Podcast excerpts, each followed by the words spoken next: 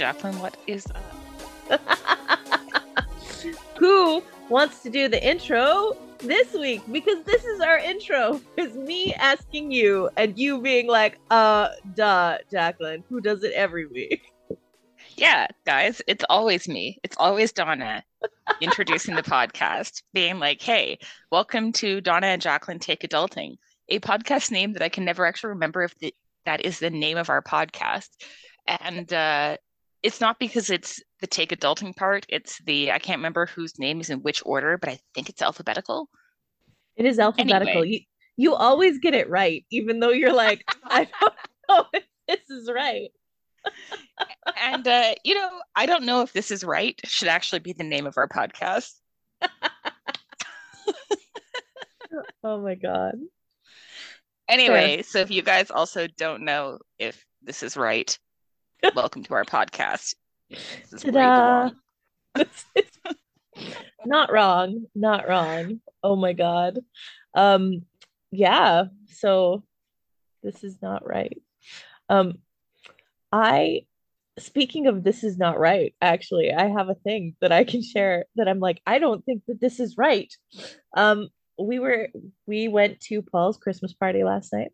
It was good. We had a good time, but there was, okay, actually, this, ta rewind back several weeks ago, we're listening to the radio, and the radio is like, Are you looking for the perfect way to celebrate the holidays with your office team?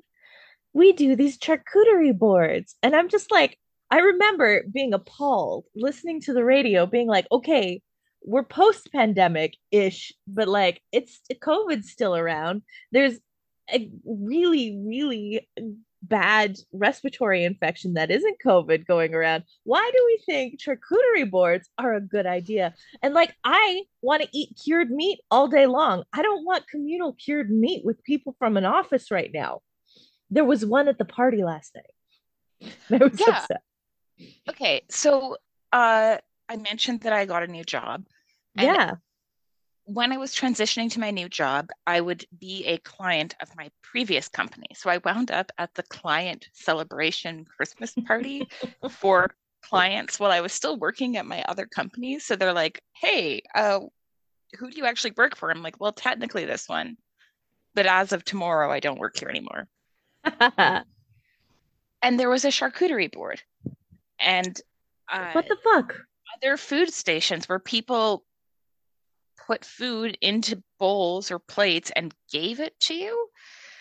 But then there was just this like charcuterie board, and it's all of these tongs and all of these knives and all of these things that you can just like cram into these hunks of cheese and meat on a table, and then you take it away and eat it with your hands. And there's no sanitary stations, there's no nothing. I'm I'm upset by this. Why is this like I have we learned nothing? I like this is kind of embarrassing. I ate a pile of raw meat because there was like a a tenderloin station and they had undercooked it. So it's like, they're like, oh, do you want this like really super rare meat? And I was like, yes, I would absolutely love this super rare meat that no one else wants to eat. Okay, it was kind of like rare tenderloin isn't that bad, but you described it as raw. Was it really uh, what? It was like it was kind of like a it was just undercooked, like seared on the outside, raw on the inside, like blue rare. Okay. All right, that's normal-ish. like cold on the inside. Yeah. All right. I mean, that the context is a lot better than I ate a pile of raw meat. I eat uh I like how we're just seeking into this. Whenever I go to Edmonton, I wind up Uh-huh. eating a lot of raw meat. Again, context matters. Because I Edmonton, for anybody from Calgary who shits in Edmonton all the time, Edmonton has a great food scene. And so usually every restaurant has a great steak tartare, which is just raw meat and egg. Right. Okay. See, when you tell me that it's steak tartare, it doesn't sound the same as I just eat a pile of raw meat whenever I go to Edmonton because it sounds like you might be scavenging around in back alleys. I don't know. Oh, if you're scavenging a back alley in Edmonton, you're going to get stabbed. Oof. Like Edmonton is sketchy, and uh, they do have a great Italian food scene as well, and their carpaccio is second to none. All right. Uh, I I so I no longer get to go to Edmonton frequently, but I love the Edmonton food scene so much. Like I've heard okay, yeah, you're not the only person who has told me this. Like um two of our good good friends who I don't want to say their name, even though we like reference names on the podcast all the time. I just feel like it's too incriminating to be like, these two people go to Edmonton because I almost said their names because one of them, the head office is there. Anyway, um, I'm always told by both of them that Edmonton is so good and that I need to go. Like, there's some hot pot place that they go to. Yeah, the, the food in Edmonton is amazing. The only thing I will say about Edmonton is their sushi is not great and their barbecue is not great, which is kind of odd because you'd think a place that's surrounded by that much beef would have good barbecue, but no, there's Yeah. better barbecue in Calgary. All right. Well, but like, I mean, that's a small sampling of all the types of cuisine that I could eat in Edmonton. So, like, I'm not super sad about it. I'll go eat other things there and be happy. Yeah. And so this was a discussion we were having with Maria last weekend or the weekend before when we went out for dinner. Shout And, out to uh, Maria who listens to this podcast. Yeah, word to your Maria. uh, so we were talking about bidets yeah, we were. Reminiscing about how 2020 was the great year of people who you had never talked to about your butt situation being like, you should get a bidet because of the great Yeah. toilet paper shortage of the pandemic. When I go to Edmonton, uh, I stay at the coast, and the coast has bidets in every room for some reason. And That's wonderful.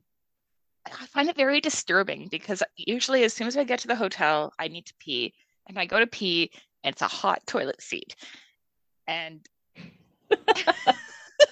I I find a hot toilet seat very upsetting. I don't think I'm bothered by that. I mean, okay, it depends on why it's hot. So like if if I know that it's been warmed up electronically, I don't care. But if I'm, you know, taking on somebody other's uh, somebody else's ass body heat, I'm a little bit less happy about it. And that's that's how I feel about it. There's a Chuck Palahniuk book and I think it's it's either Survivor or Choke, but I think it's Survivor where he describes his apartment as like a warm toilet seat, like just it's a place where people transit through and you know like somebody probably died in the apartment the day before you moved in. That's how I feel about a warm toilet seat. Something died in that toilet bowl the the day the moment before you got there. Yeah, like I am just taking on some ghost ass heat.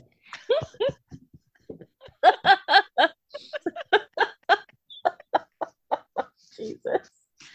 Um ghost ass heat. That's mm, yes. Mm. Um on the subject of days though, like I want one so much, but Paul is not as into it as I am. I you know what? Going to Japan was a magical experience because the, the, all of the toilets, A, they are bidets. B, they sing to you. Many of them sing to you. The one in our hotel didn't, but like every once in a while I'd be in a public washroom and you have the option to play music while you're taking a dump because it's it's to drown out the sound. It's it's the Japanese are our people. right? Oh my goodness. It's yeah, no, it was a great time. And I'm like, I need one of these toilets. I don't care if it sings, but I want like the water feature. Okay, so here's another fun fact about the bidets. specifically Mhm. in the Coast Hotel in Edmonton off Jasper.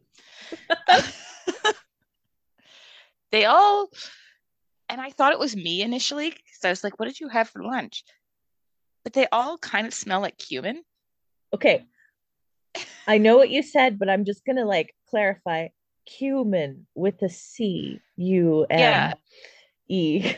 And I'm Like- just gonna keep spelling it. Like the Not seed that's the, human. no, The they way all you said like it, it almost sounded like human. And in case in case somebody's listening to this, I just wanted to clarify that it was cumin and not Like taco seasoning. Okay, yep. That's weird. I wonder why that is. That is weird. Because yes, at that point you do question why do why what did I eat? Yeah, and so this has happened. I've stayed in that hotel probably like 10 plus times, and every time there's a weird scent to the various bidets. That's weird. I there must be like a like a scented freshener that they're like off gassing, but like why is it And they're like, but yeah, like you want your ass to smell like tacos? People wash their asses so they don't smell like tacos. You're not wrong.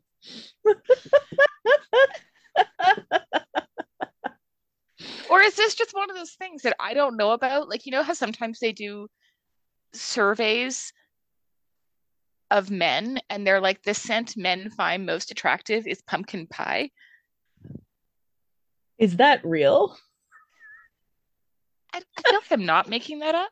Okay, well, if it is real, I will look this up once I'm like doing the show notes because I feel like referencing said article in the show notes is something. But like pumpkin pie, eh? Yeah, I feel like it was pumpkin pie. I'm gonna have to Google it. Fuck it. I need to. I hate Yeah, this can you Google this Google. right now? Yeah, yeah, I'm doing it. Um, I so what do I search? Since men, Do men find- find pumpkin pie attractive? I don't know. Okay, so I I typed in do men find and it wants to autofill in pregnant women attractive, me attractive. What would it want? Who's searching that? Are males disappearing? Do guys find backs attractive? What do guys secretly find attractive? Do guys like defined collarbones? Do guys care about body? Do guys look cool like cool girl? what are these I hope- searches? I mean, I guess like pumpkin pie scent. Just search pumpkin pie scent. I think actually I might survey of scents men find attractive. Of scents men find. This is gonna be terrible. I'm so afraid. I am so sorry. I'm so sorry what's going to happen to your Instagram. It's not Instagram, it's Google. Men are most attracted to floral scents, apparently. Experts reveal the most seductive fragrances men like smelling on a woman. This is the dailymail.co.uk. While women find woody aromas appealing. Um, the scents most likely to get you laid for men and women. These 20 scents are scientifically proven to turn men on. Scents that surprisingly make women more attractive to men. Okay, you know what? I'm gonna add pumpkin pie to the search. So that same search with pumpkin pie at the end. Oh, oh, feel- I- Donna, Donna, you're on it. You were correct. Okay, it's it's from a website called yourtango.com. So like God knows if this is real. But it says, according to the real science of sex appeal, if you're a lady looking to get lucky with a man, you need to smell like pumpkin pie. Author Alan Hirsch had 31, 31 men is not a lot of men for a sample size, thank you. Uh, smell 46 different scents and then measured their increase in penile flow. Pumpkin pie was the winner by increasing their blood flow by 40%. what? Okay.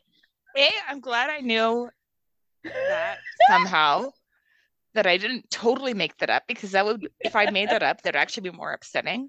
B, uh, I know about the website Your Tango because I once looked up Yo La Tengo, the band, and I wound up on Your Tango. What is your? I didn't click on it. It just gave me, you know how Google gives those brief summaries? I didn't want to Yeah. click into it. What is this It's website like? It's like one of those things about how to have better sex. Like, oh, like okay. yeah, So It is not cosmopolitan, but for, for the, the- internet. yeah. It's not the band Yo La Tengo.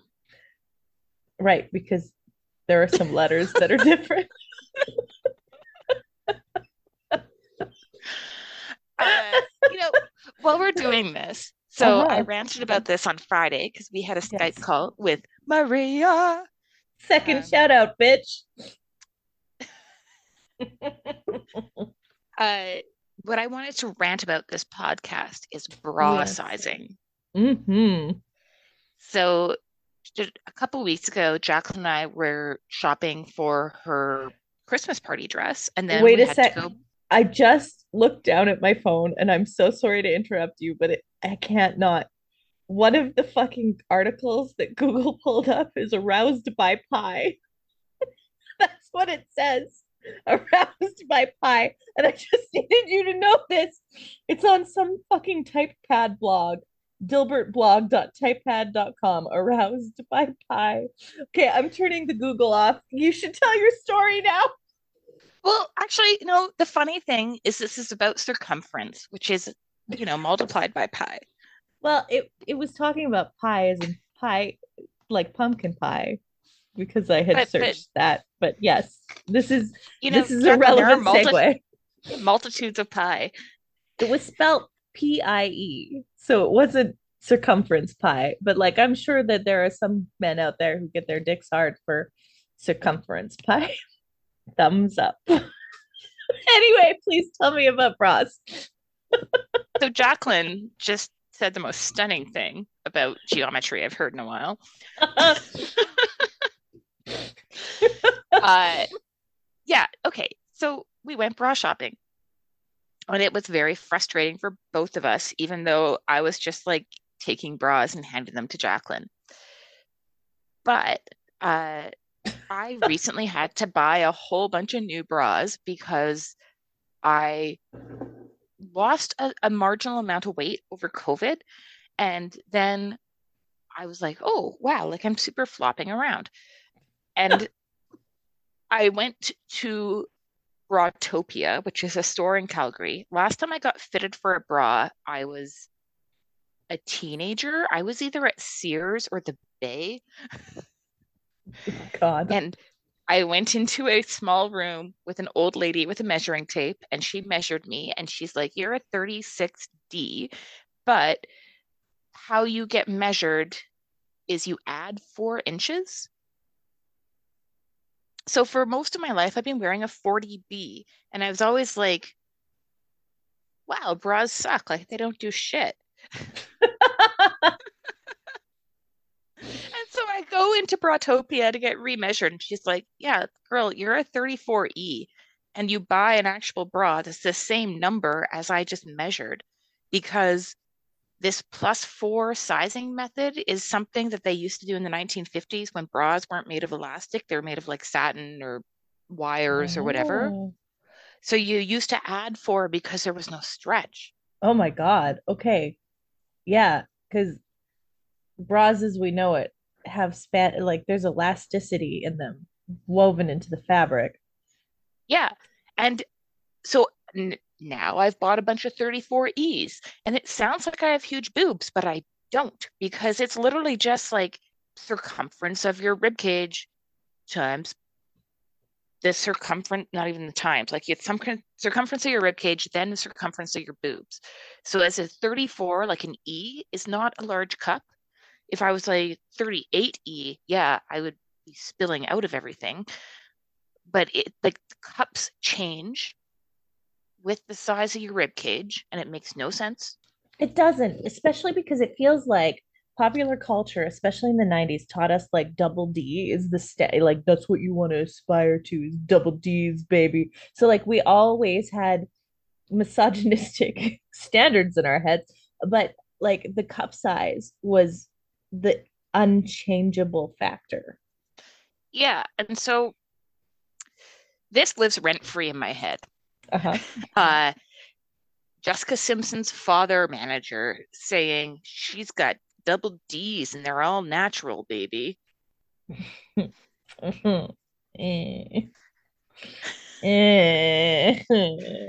I knew that that happened because you've probably told me it a thousand times because it lives rent free in your head, but I have forgotten. Now I'm sad that I remembered this. I'm sorry. I'm sorry that I remembered this and brought it to all of you. God. Blech. Her father manager. Yeah, anyway, though, bras are stupid. Yes. Well, I like them. So the thing that's even more crazy, the thing that's crazier than bras is buying bodysuits. I've n- I've never done that. Tell me more. Okay, so I bought a couple bodysuits Mhm. because uh they sounded great. They're like an all-in-one solution. They they they suck in the parts you don't want to not be out and they push out the parts that should be out. Okay. But many of them are cup sized. So you're Oh, like, but I'm like, I'm I'm a big old pair. So if I buy a 34E, it's gonna think that I'm not a chunk monster from the rib cage down. right. And so I did. And the other thing is like, I don't actually know where you're supposed to wear them. So I wore two bodysuits when we were in LA when we went to our concerts. And one I wore downstairs because we stayed in the Ace and we saw Echo and the Bunnymen in the hotel. So it was fine. Mhm. And then I was unable to snap it back up after going to the bathroom and just Okay. tucked it in my pants. Okay, so that was my next question actually, is like, are there snaps so that you can like easily defecate? yes, there are They're snaps, but they are are hard crotch- to deal with. They're crotch snaps. Yeah. Okay. All right. I just needed to like I needed a full picture of like what I'm dealing with because I was like, so do it like how do you how how like it was just a big question that I needed answered. And so that's good to know and also terrible that you couldn't get the crotch snaps snapped again. And I, I wore another bodysuit the next day to the killers. Uh-huh. and I had to pee, and there was such a big lineup. I just pulled it to the side, and I was like, "This is unhygienic." Yeah, that does, see, and that's okay. Uh, that that was the thing. If there were no snaps, I was like, do you just pull it to the side? And Yes, that answers my so question. so I uh because I was buying a whole bunch of new underwear anyway, I signed up for a subscription box in Canada called Aurelia, which I like. I still get it actually. Like I get a box a month, and I get like pajamas and bras and whatever. Uh, but they keep sending me bodysuits. And I, I kind of sent a nasty gram back this last month because they're like, hey, what do you like? And I was like, you sent me a bodysuit that has a thong and that has no cup support and it has Oh, no snap to the crotch. And I, I specified I did not want any of those three things. yeah, that's shitty, dude. I guess that was all they had that month to send out. Well, the, they, they're actually, so I've done a couple of different, like I, during the pandemic, I was bored and I did subscription boxes. So I did Fair. like the makeup subscription boxes, and then I was like, oh wow, do you know what? You can't use an eyeshadow palette in a year, let alone a month.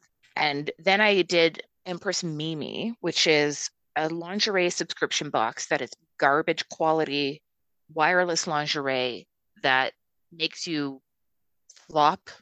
Like they're all like, oh, it's adjustable and it's like great. And I'm like, is it? and they also fucked me around and I had to like take them to task and finally told them I was going to refund through PayPal until they finally sent me my actual shit that I specifically ordered. Oh, Jesus. So like Empress Mimi is kind of garbage. Okay, good to know. Uh Adore Me I did, but every once in a while I get charged customs and I'd be like, I just you said I wouldn't be charged customs. And so then this Aurelia is out of Toronto, and they actually have good brand partners like Gossard, uh, Playful Promises, Kinga, which is this really awesome Polish brand that I love the hell out of because they do four piece bra cups, which uh, very few brands do. I don't think I even know what a four piece bra cup is. It has two seams. Okay, cool. It hoists like a sail.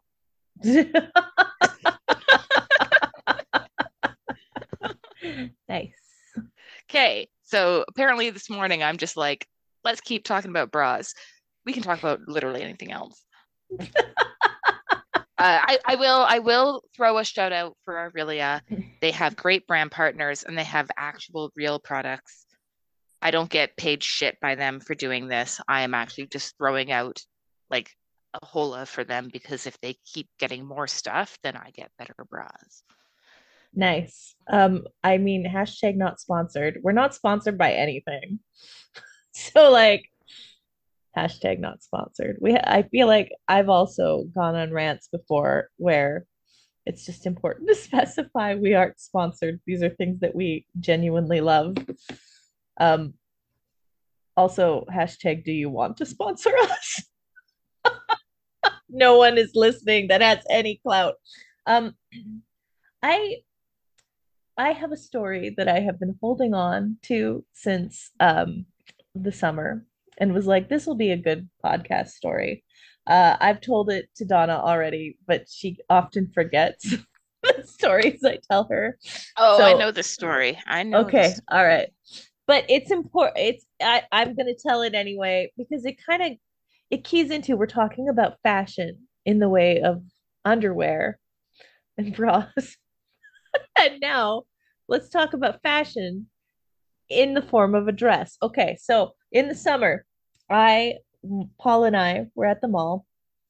There's this furniture store that will remain unnamed because I don't want to, I don't want to, I don't want to slander them. But like, if you're in Calgary, you know, if you know, you know. And you'll probably put it together by the details that I'm giving. So we went to this big ass furniture store. We were killing time because Paul and I were there because we had to get our tires changed on the car. And so it's a Wednesday afternoon.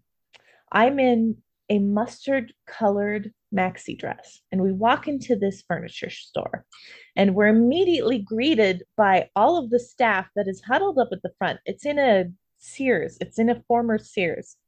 And so they're right, they've they've blocked off all other entrances. So they force feed you through this one entrance. So like they have to interact with you. So it's fine, whatever. You can't enter from the mall. You have to go around through the through the parking lot entrance. So they're like, oh hello, hello, hello. And then like five of them are like, oh my God, I love your dress. And I'm I'm usually immaculately dressed. And so I'm very used to being told this. So like it's not it's not a surprise to be told that like somebody likes my dress. So I'm like, ah, thank you. Ah, I'm really good at dressing myself. Anyway, so we keep walking through the store. then we're we're further down in the store, and somebody else comes out and is like, I love your dress. I'm like, wow, this keeps happening, eh? Whoa.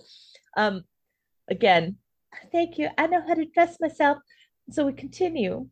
And all of a sudden I'm like, holy shit, I have to pee. and so we go over to these bathrooms that are actually in the area that's like there's Sears used to have salons, right? And so it's like the salon area. You can see where all the sinks used to be and shit. And then there's just one bathroom and it's a unisex bathroom. So I go first. Paul also has to go. Um, I go in and the entire wall is filled with quotes. And so as I'm peeing, as you're wont to do when you are in a bathroom that has a bunch of shit on the wall, you start reading. And at first, okay, wait, no, don't say a bunch of shit on the wall of a bathroom. touche, touche. A bunch of writing on the wall. yeah, okay, fair, fair, fair, fair. Um, it starts out. I think there was like, oh, I read a girl boss quote some sort of fucking stupid girl boss quote. And I was like, okay, whatever, that's fine. And then there was like a Winston Churchill co- quote. And then there was a Bible quote. and then there was a Bible quote, and then there was a Bible quote. And so like it just like progressed into shit about Jesus. And I was like, this was unexpected. Are they girl bossing too close to the sun? And so washed my hands. And then I'm like, hey, Paul, are you going to use that bathroom? He's like, yes, yes, I am. And I was like, okay, good. Tell me what you think. So he's gone. And unfortunately, he's gone forever. And so I'm trying to like make myself look inconspicuous, like I'm legitimately looking at furniture and like just sad and wandering, being like, when will my husband stop pooping? And so finally he comes out. And I'm like, please tell me about those quotes. And he also, thank you. Um he, Paul got me water. He and also, he like stopped talking about me pooping. no. I don't think so. I don't think he even heard. He's got headphones on. No, he doesn't have headphones on. I talked about you pooping. know. He knows. That's why he gave the thumbs up. Anyway, okay, so Paul is like, it started out okay with these quotes because that's what your eyes we figured out that's what your eyes go to you don't realize it's jesusy until like you're three quotes deep because he wa- he read it in the same sequence that I did. So that was fun. And then we continue our walk around the store. And we get to the end and we're exiting. and as we're leaving, there's this little office on the side of the entrance. And this woman, this old, uh, she's older than the rest of the staff, um, comes out and she like stops us and she's super intense. And she's like, Have you guys been helped? And I immediately recognized her because I have seen ads on the internet for this particular store and she's she's one of the owners and she's very prominently featured in these ads and sometimes they're on a couch in a field with their family and sometimes they're they're in in the store and just being super intense so like i immediately know who i'm talking to and she's she's like oh my goodness i love your dress and she goes, You guys look so familiar. And we're like, uh, and I'm almost like, You look familiar, but I've seen your ads. But I don't say that. She's like, Do you go to church? and I'm stunned I'm like, I want to fawn. So I, I nearly say, No, but I'm very super spiritual. instead, I'm like, No. She's like, do you mean that that's not a church dress? No, lady, it's fucking four o'clock on a Wednesday afternoon. It is not a church dress. And so Paul is behind me, completely fucking frozen and useless. And, and usually I rely on him on these situations, but he's just like, Jesus Christ, I hope that Jacqueline's got this because I do not. And so she's like, I feel oh. like this is the one time he did not invoke the Christ. That's fair. But she I guess he yeah, he didn't. but she's like, "Oh, well, you just seem to have that church glow." like, "Oh, okay, cool. Thanks." And then we left and we were so confused. Yes, that that like church glow. We're a white, assumingly heterosexual married couple. Church glow. So I know exactly what this company is because I've also encountered them, but I encountered them several years ago when they were in another abandoned Sears. that is and, their their go-to and they had a cardboard cutout of them and their. More than three less than 10 amount of children? Yes.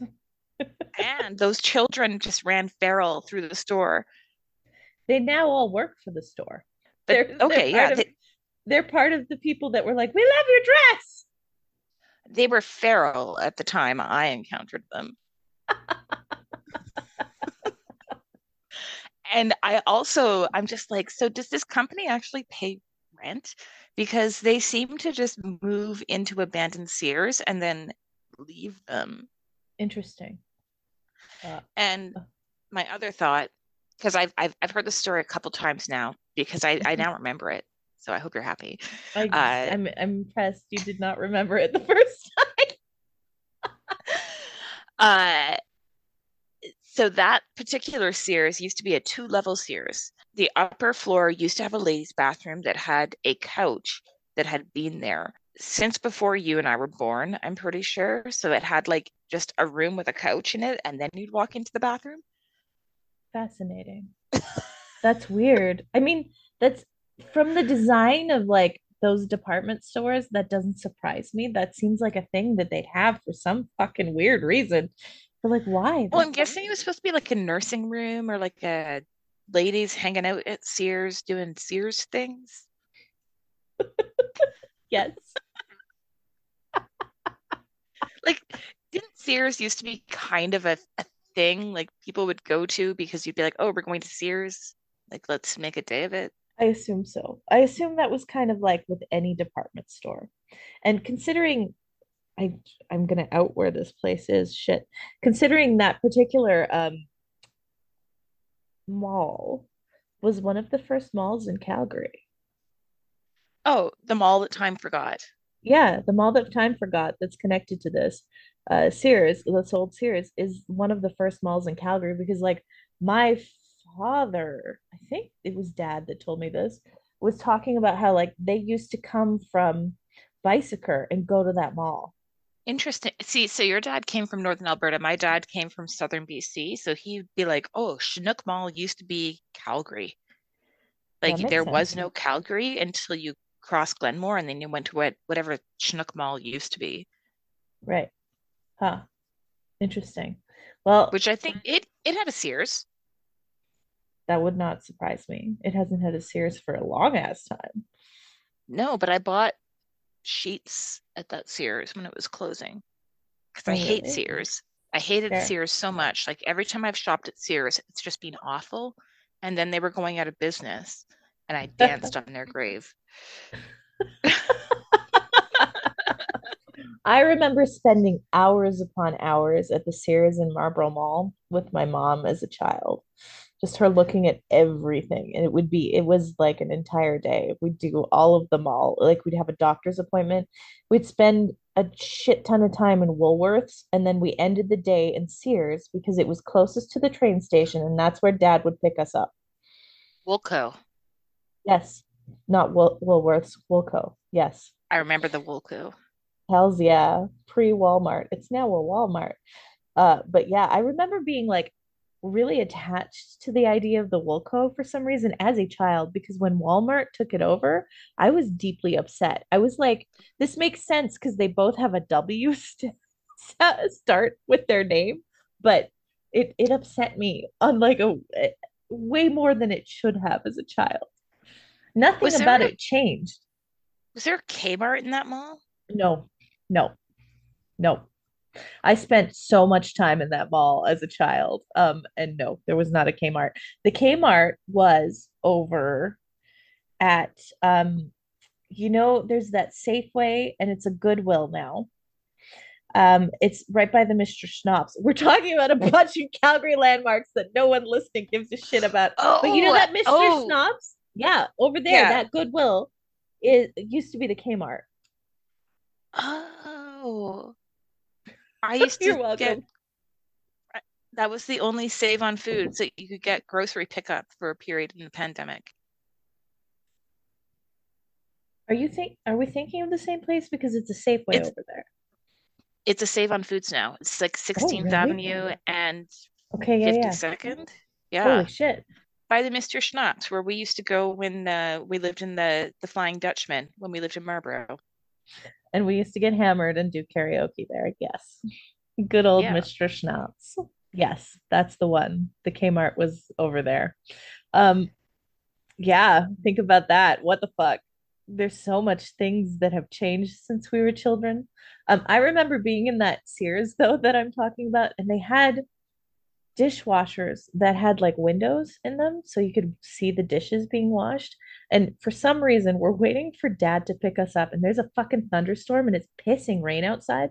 And we're over by the side entrance, and you can see the rain falling. And I just remember staring at this dishwasher and like watching it clean the dishes or the demo dishes. And it was like what was happening outside was inside this like microcosm of this dishwasher and the little child jacqueline is disassociating staring into this dishwasher waiting for her father to pick us up.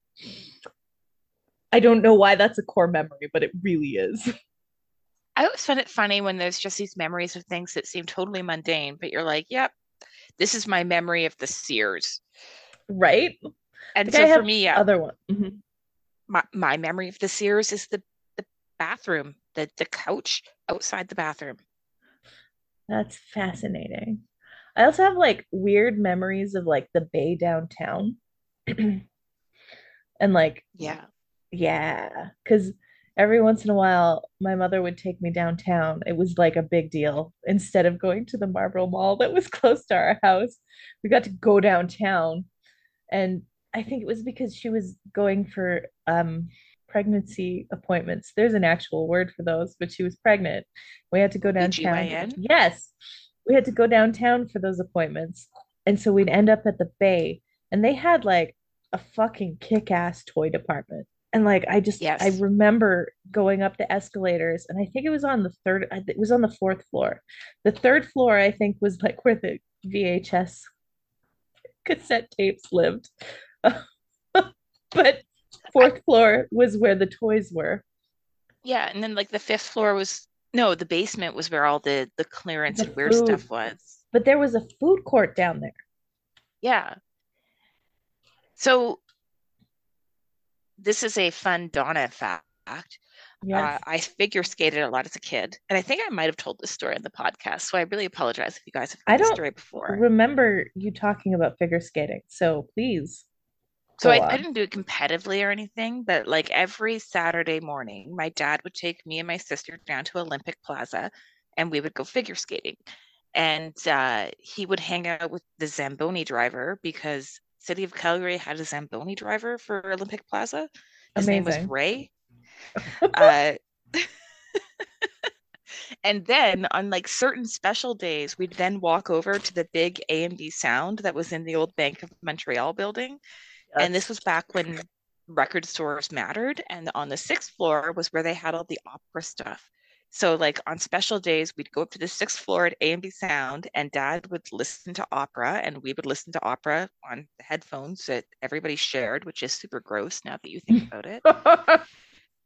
and he'd buy a CD or a tape or whatever, but it was like a super special day when we got to go to A&B Sound. That's awesome.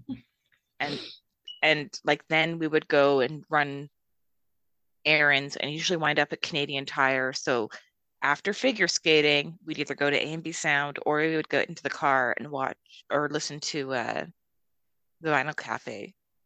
Nice. Nice.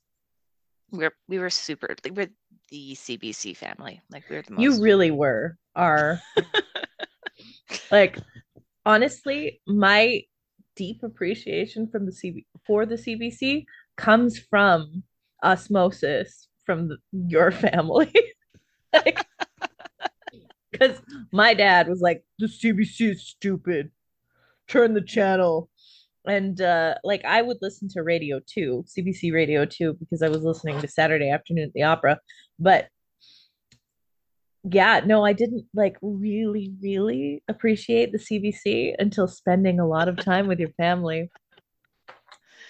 Yeah, because I was a CBC Radio One, like Stuart McLean, which is Vinyl Cafe, uh, Quirks and Quarks, which used to be on like Saturday afternoon, I think 12 or 1 o'clock Mountain Standard Time. Mm-hmm. And I still like I have a a visceral reaction to the phrase the beginning of the long dash i see and so for those of you all none of you outside of this country mm. uh, every morning on cbc radio 1 in calgary at 11 o'clock so you could set your watch there they'd have this I don't know, it's like came from the satellites and it's like the beginning of the long dash is exactly 11 o'clock. And I think this is a thing that is countrywide. I just don't know if it's always 11, but it's always like the beginning of the long dash. I'm not sure. Um, you're the only one who knows about this. This is the first time that I think we've talked about the beginning of the long dash. Like I don't I got nothing. I need you to so what does that mean? Is it a phrase? What it I yeah, it's like a phrase, like the beginning of the long dash, because it'd be like do do do do and then Okay. you could set your watch. Oh, I understand now. I did not understand before. Damn. Okay. And so every day at Yeah. 11. All right. I I can dig it. I guess that would be the only station that would do that, hey? Because I don't think that it I ever encountered it. And we were obviously not listening to CBC Radio 1. I was o occasionally listening to Radio 2, but dad hated the CBC with a passion, with like an arbitrary hate. I think it's because it came from the East and Ontario, because he kind of has that weird Albertans against Ontario vibe going on for no reason. It's arbitrary. It's arbitrary as shit. Yeah. Like I you, I'm a- I'm a Westerner. yes, yeah, obviously. I- like I, I'm from Calgary. I'm a Westerner. I understand the frustration a lot of people have with Ottawa and uh, especially things like resource extraction, having Mhm. come up in that industry where I'm on the like I've always been an environmental and regulatory person, so I'm not the person who's like, yeah, let's just go out there and get it and not do anything in compensation. Right. I understand also like I understand feeling kind of alienated because I sometimes feel and I think Will Ferguson might have pointed this out in one of his books. It's like Calgary sometimes feels like a place that you stop in until you move to Vancouver. Oh, interesting. And like you and I are probably one of that, like we're close to 40. We're probably that first generation where a lot of us are born and raised here. And up until the time that we came up, like this was a very transient Hmm. city and a transient province where people came because they needed a job. Right. People didn't like either you made lives in ranching, you made lives outside of the city, but we are probably like the first generation of city people who have truly been in the city and are city folk. Yeah, okay. Yeah. Yes. I could see that.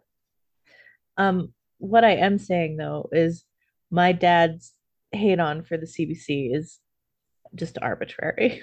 Like it's the Oh, CBC has nothing to do with any sort of frustration with Ottawa. It's mostly it's just coming out of Ontario, fuck the CBC. Like it that's that's as deep as this goes. oh, I, I I did a much deeper dive than it was. Yep. I mean, and like obviously because he was around for the Pierre Trudeau bullshit, like he he definitely has feelings that are probably left over from that. But at the same time, dad just arbitrarily hates shit. So like it ain't that deep. So like that, so this is the other thing, like the National Energy Program, everybody gets all up in arms about it, but I'm like, it never really went anywhere. Right? And even now, like I work with people who will call the Petro Canada buildings Red Square. Oh my God. Yeah. Wild. And I, I don't know. I I work in resource extraction. I always have. I probably most of my career will be in some form in that in that area. I get frustrated by people who work in industries that benefit from resource extraction, like finance, um, large, largely finance, because people who work in tertiary industries don't typically have voices. Mm. Mhm. Uh, and and so this is something I'm dealing with right now, and something that I've kind I've dealt with largely throughout my career, which is we as people our age, people who understand that we need resources. Like there's no such thing as just building a car out of a windmill. There, there's renewable power, but then there's also um, the actual materials needed for energy transition. And either we can steward it as educated people in developed countries, or we can take it from developing countries where there may not be the same checks and balances in place. Right. Yeah. And it, it, is something I struggle with and something I think about a lot because, especially when we think about climate change and uh, emissions.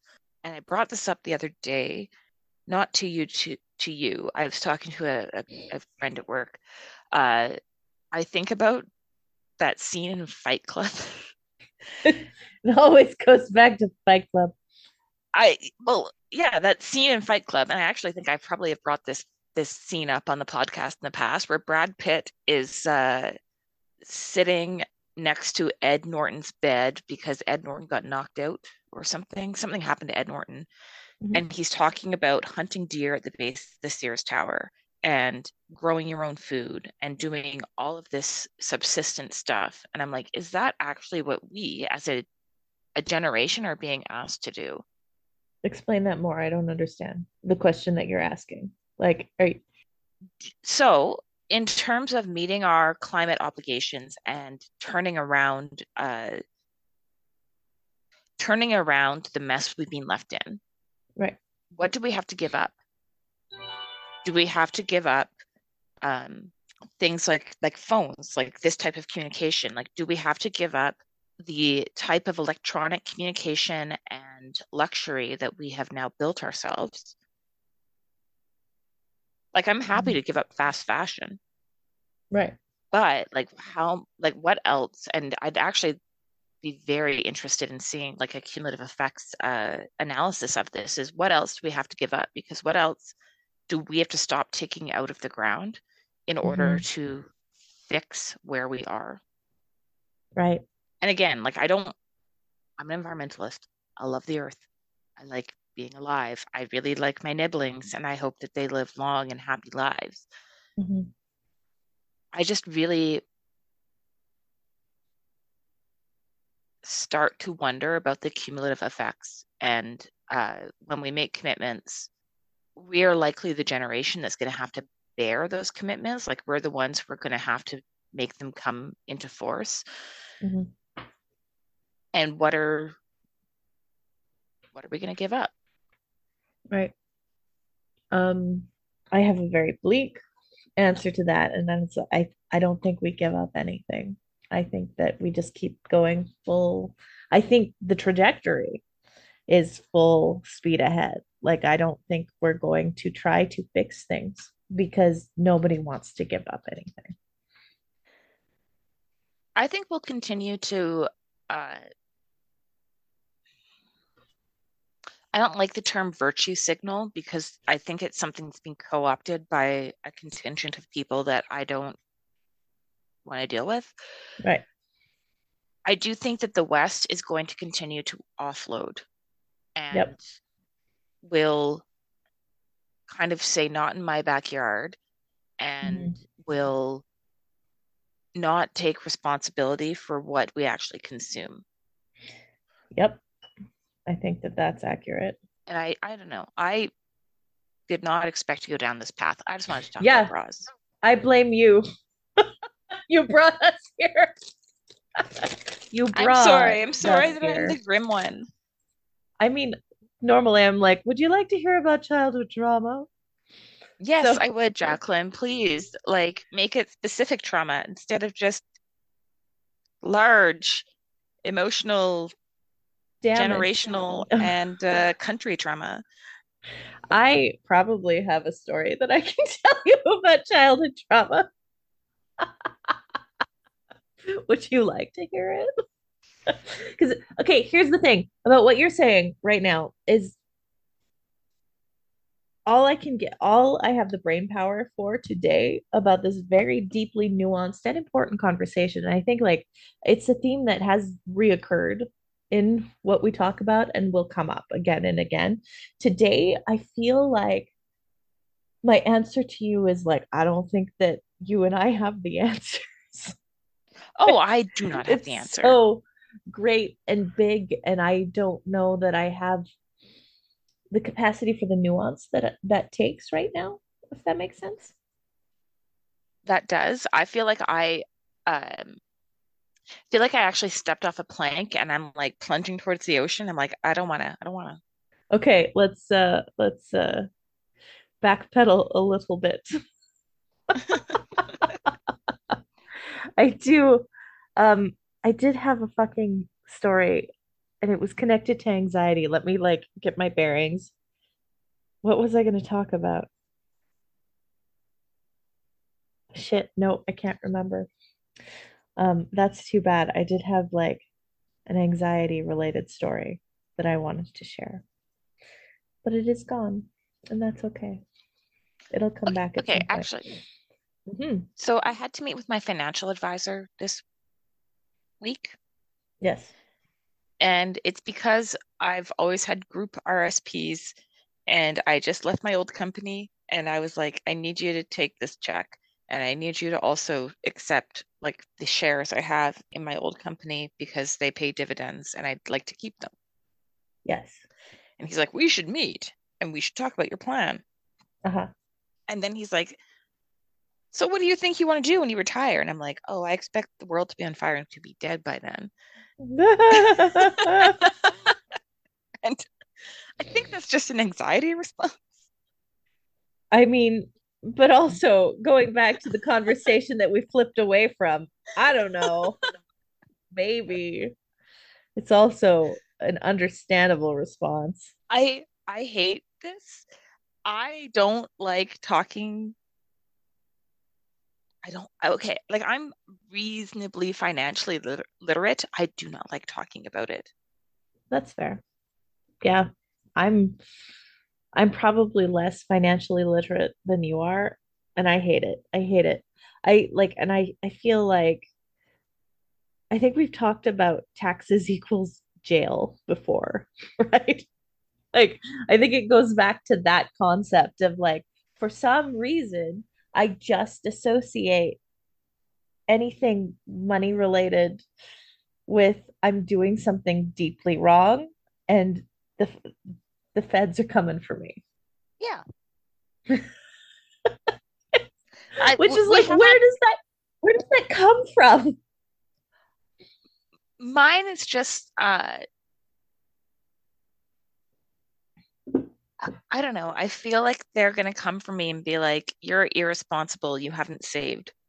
And I'm like, "I do save. I save money like a normal person. Like I I have a group RSP. It just goes into I don't do anything.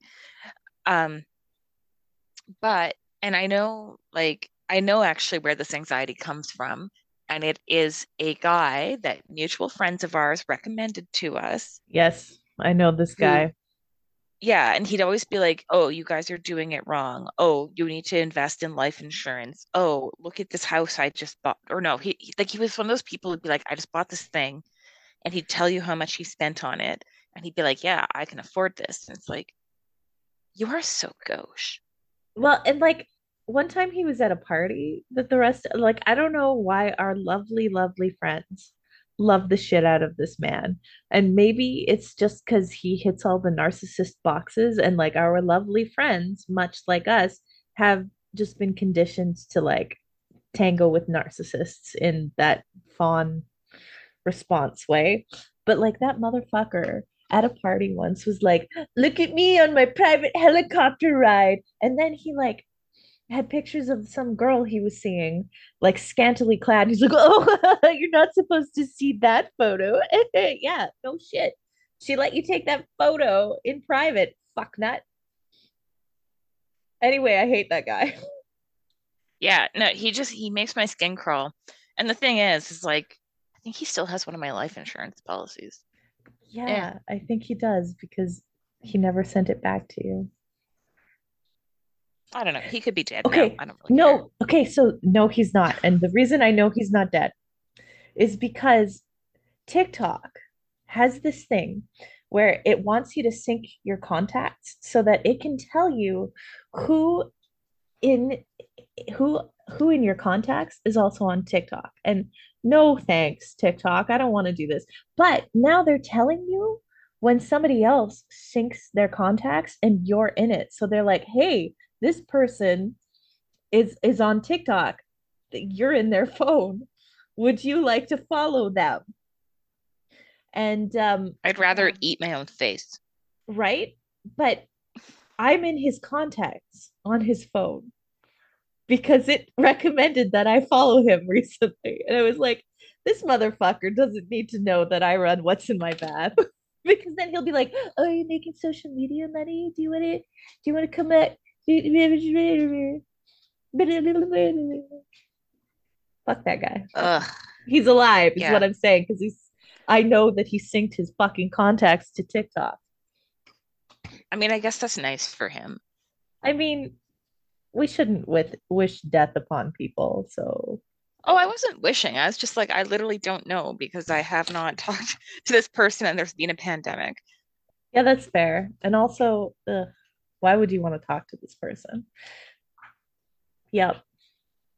This has Yeah, been a weird sucks. episode, eh? I'm and it it ain't over, baby. I don't know. I feel like we're we're doing all right. I'm doing all right. I really wish that I, had a really good story and I cannot remember. Oh, I know what I was going to talk about. I'm a little mad at social media right now. And I know that you won't relate to this, but I'm like, I feel like I'm deeply in mourning about something about social media.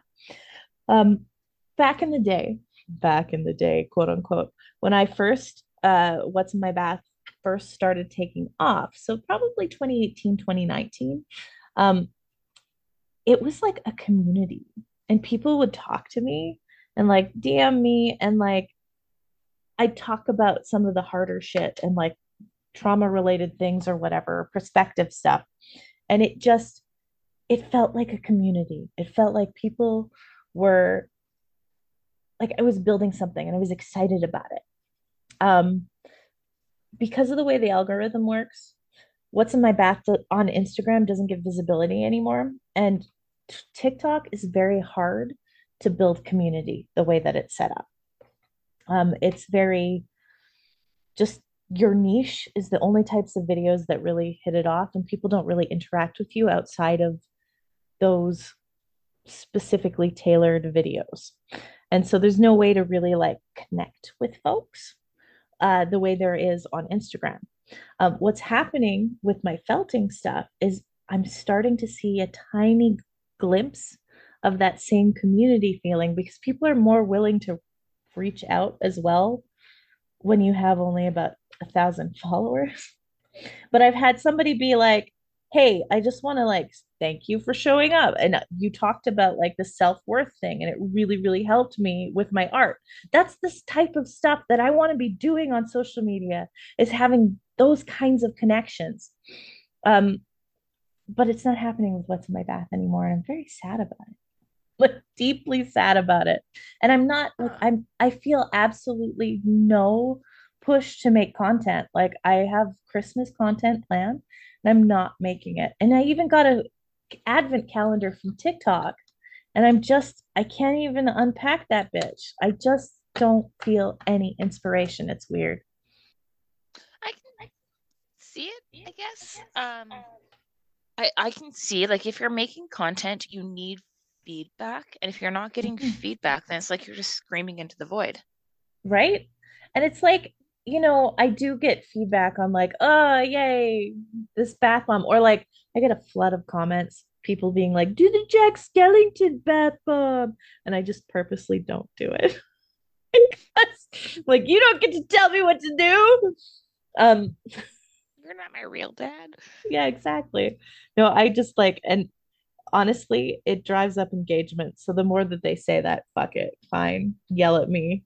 That I'm not doing the bath bomb you want me to do. I'm not your personal fucking monkey. Um, but like, what's also very frustrating is Instagram now has tools that like are not available to me. You can have Patreon, but on Instagram. Like you can have people pay like two bucks for like private feed stuff, subscription feed stuff, but it's not open to every creator. And because I don't post consistently anymore and I'm they have tanked my views, I'm not even eligible for this program. And my God, if I had been eligible, if this program had existed like two years ago, in what's my bat's fucking prime on Instagram, no, maybe three years ago, because it was 2019 was probably the last good year for Instagram. Um, it would have like it would have built this community where you're more in touch with like these people who are like showing up to be there. Asking folks to come off of platform to join a patreon they have to really really love you. And i don't even have the ability to make somebody really really like be excited about what i'm putting out there because i can't. The stuff that is has a variation on like what i can offer gets tanked, especially on TikTok. So people aren't understanding how multifaceted what I do on the internet is, if that makes sense. And so asking somebody to leave the platform to come join me on Patreon is damn near impossible. But like, fuck, I'm so mad that like Instagram won't even give me these tools. I feel really like fucking cockblocked. You are correct that I don't fully understand yeah. But I do understand uh, being good at something and having a niche and then not um, being recognized for it or having platform to make it larger. Does that makes sense? Yes. Um, I think it's a little bit that like all I can do that's going to get any traction is just the bath videos. Like that's, but like I'm with Instagram at least, you can post stories that actually get that used to get views that can allow you to be a little bit more nuanced. TikTok has a stories feature now, but if I'm not doing bath related things, it just doesn't get views like at all. So like there is no way uh, other than going live, which I'm scared of, uh, to really connect with the audience in an organic way that is like deeper than just me reacting to bath bombs. Because if I produced bath bomb content all day, every day, I do really well, is the thing. Is like my bath bomb videos always do extremely well. But I don't want to just be that. And I feel no inspiration for the bath bomb videos right now at all because I can't also show up as a full human being. I have no advice because uh, I don't understand social media. I That's fair. I I was talking about this with my partner yesterday. Mm-hmm. Uh, because he was talking to me about Mastodon and how he's moving to Mastodon because, you know, Twitter's gone off the rails. Yeah. And I was like, it kind of sounds like Tor, but for social media. Mm-hmm. And you know what? I just text my friends. Fair. And maybe I'm that shoulder generation where my parents got on Facebook and I was like, fuck this shit. and uh, like I I use Instagram. I use Instagram much more than I used to. Yes, but it's mainly to show people that I'm. Yeah, it's like to show people I'm living my best life. yes, yes, and to show people my cats when they get drugged. I mean, that's also fun. it's I am, as you know, obviously, I'm pretty like pro social media and content creation. But that's because I've been doing it for so long as well. And like I always back in the day, you remember I thought that it was the funniest thing in the world to maybe have a cat go viral so that someone somewhere would wear a shirt that had my cat's face on it. Yep. Because that's so absurd somewhere in the world. And you know what? I've never really produced any fucking merch. And I always, it, I think there's an executive dif- dysfunction thing happening there where I just don't ever do it. But I guess I do have the ability to like make a shirt with Athena's face on it and maybe also a bathtub and sell that shit. What's in my bath? It's my cat. Oh, maybe I'm gonna do that. There you go. but it's it's You so, heard it here first, folks. it's so interesting though because it's like I I really I started making the content for funsies, and my friends were like, please put this on the internet. And then it blew up. And this beautiful, unexpected thing that really kind of kept me doing it more was the community. And I just, I'm so in mourning over the loss of that community because it was so good and so fulfilling. Like I, it was, there was something very magical and special about, you know, showing up putting out content, being super authentic, similar to what we do with this podcast, but you know, on in different ways. And just connecting with people who struggle in similar ways. And it was just like this acknowledgement that like we're not alone. And there's Yeah. something just so fill up your cup about that for me. And I didn't even ever, ever really expect that to be the case. But then all of a sudden it was like, oh no, this is magic. And I really miss that magic. How how do I respond to that, Jacqueline? I don't know. I I, I think we've come to a natural end of the episode, yeah, we probably which have. is come hang with us and be a community. Yes. Yep. Although, but like that's the other question is like, how do you procure that then? Because with podcasts as well, I don't know, like, is it then, is it a Discord? Is it like, what does it look like? And what is the platform way to connect then? Right? Like it's it just feels so fragmented right now. And I don't know how to like, again, it's it's hard to ask somebody to like cross platforms. I don't know because I'm definitely not the right person. Like, I don't even really consider this to be my podcast. I consider this to be a podcast that I participate in that is yours. Like, I, I, I'm actually very surprised because if I think about myself 10 years ago, I thought I would have been more of a social media user, but I am Yeah. much more of a just, I'm going to re like I'm going to contact people directly because uh sometimes I feel like I'm screaming into the void when I use social media. Yeah. Yeah. That's fair. So like personally, yeah, thank you for letting me participate in your podcast.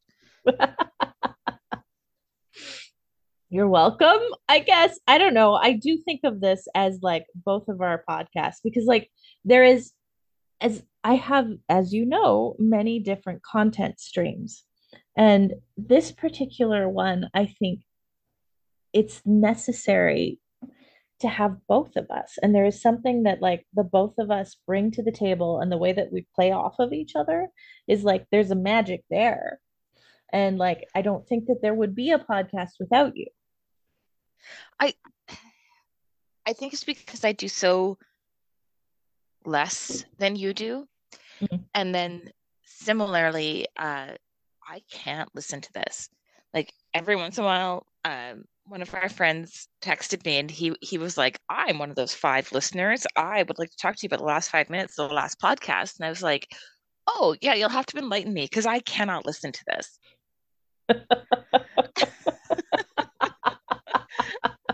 I feel like that's always kind of been there for you.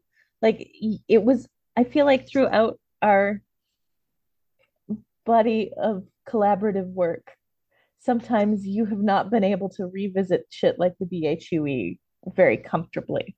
Yeah, I can do it now. Or even like I told people about Butterman. But Yes. sometimes I'm very much about uh, the creation happens in the moment, and I can't revisit the moment. That's fascinating. That's fascinating. I'm thinking back to like the time that I did Girl Bad at Guitar and the song Dear Lou Reed. And it was like, Yeah. don't tell, like, I was just like, don't tell Donna about this because she'll be like, sometimes our insanity should stay in the house, stay in the house. I am in my house. Sometimes our insanity should stay in the house.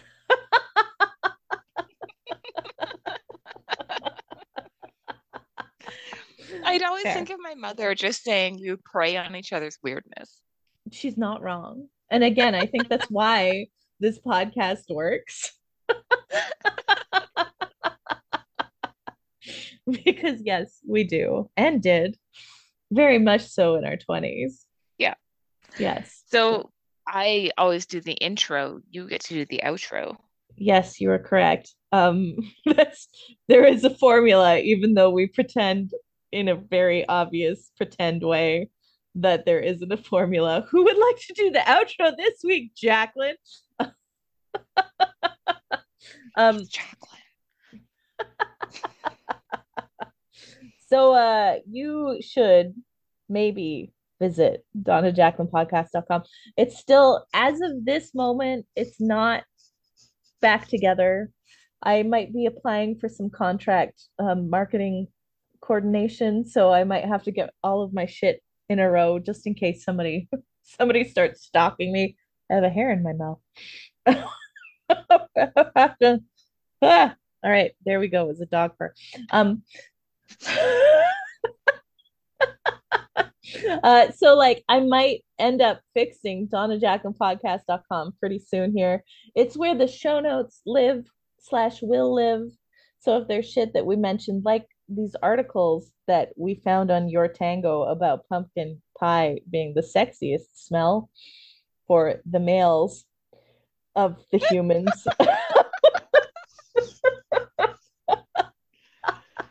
um, I'll, I'll link to that show notes once I get my shit together. Uh, it's the reason it's not up right now is because we got hacked and I lost everything and I have to just rebuild it. And that's it's been beyond me for a while. So, but Donna Jacqueline podcast.com if you want to look at some shit that we did related to this podcast.